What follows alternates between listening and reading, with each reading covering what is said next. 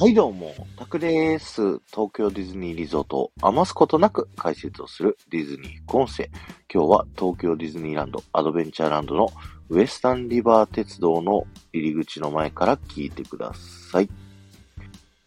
今日のディズニー副音声のテーマはですね、えー、キャストしか乗れない乗り物があるということでね、えー、ご紹介をさせていただきたいと思うんですけども、それはですね、えー、バスになります。東京ディズニーランド、東京ディズニーシーっていうのは、えー、キャストというね、あの、スタッフの方たちがですね、えー、運営をしてくださって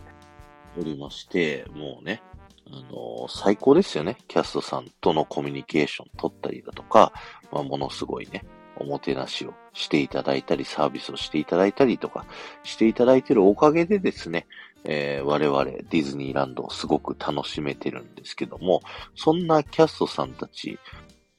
パーク内をね、こう見渡してみると、こうエリアと違う衣装のキャストさんとかってあまり見ないですよね。それぞれのアトラクションとか、それぞれのレストランとか、えー、それぞれのショップにあった、えー、コスチュームを着たキャストさんがね、こうそれぞれいるという風になっておりまして、一体どうやって移動してるのって思ったことありませんか？あの、それがですね、えー、冒頭に言ったですね、パークの外周を走っているバスということでですね、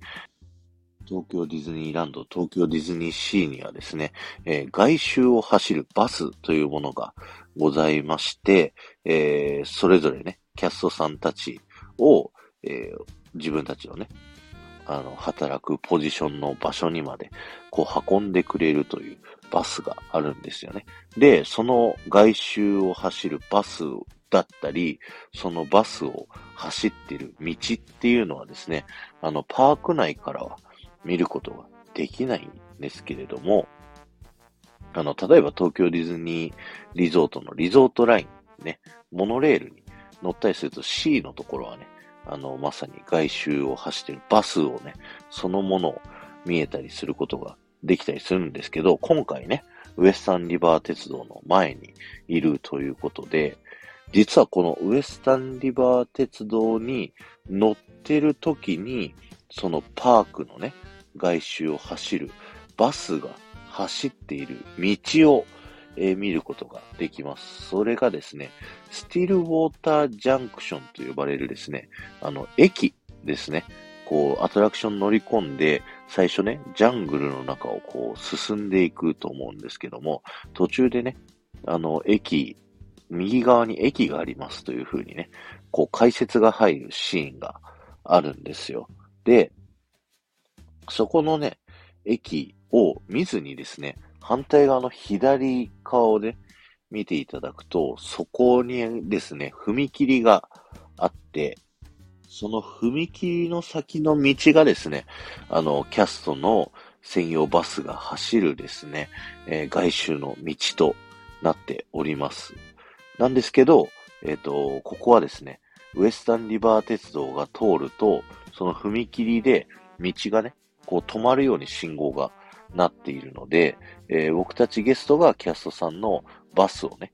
見ることができないという風になってるんですけども、実は左側にね、そのカーブミラーみたいなのがあって、そこを覗き込むように見るとですね、たまに車が止まってるのがね、あの、見ることができますので、ぜひね、そういう裏側とか見るの好きだよっていう方はですね、えー、ウエスタンリバー鉄道乗って、このスティールウォータージャンクションを右を見ずに左を見てみるっていうのをね、あの、おすすめですので、ぜひ見てみてください。今日は終わりです。ありがとうございました。この放送が面白いと思った方、ポッドキャストで聞いてる方はぜひチャンネルのフォロー、登録よろしくお願いします。そして、スタンド FM で聞いてる方はフォローはもちろんなんですけども、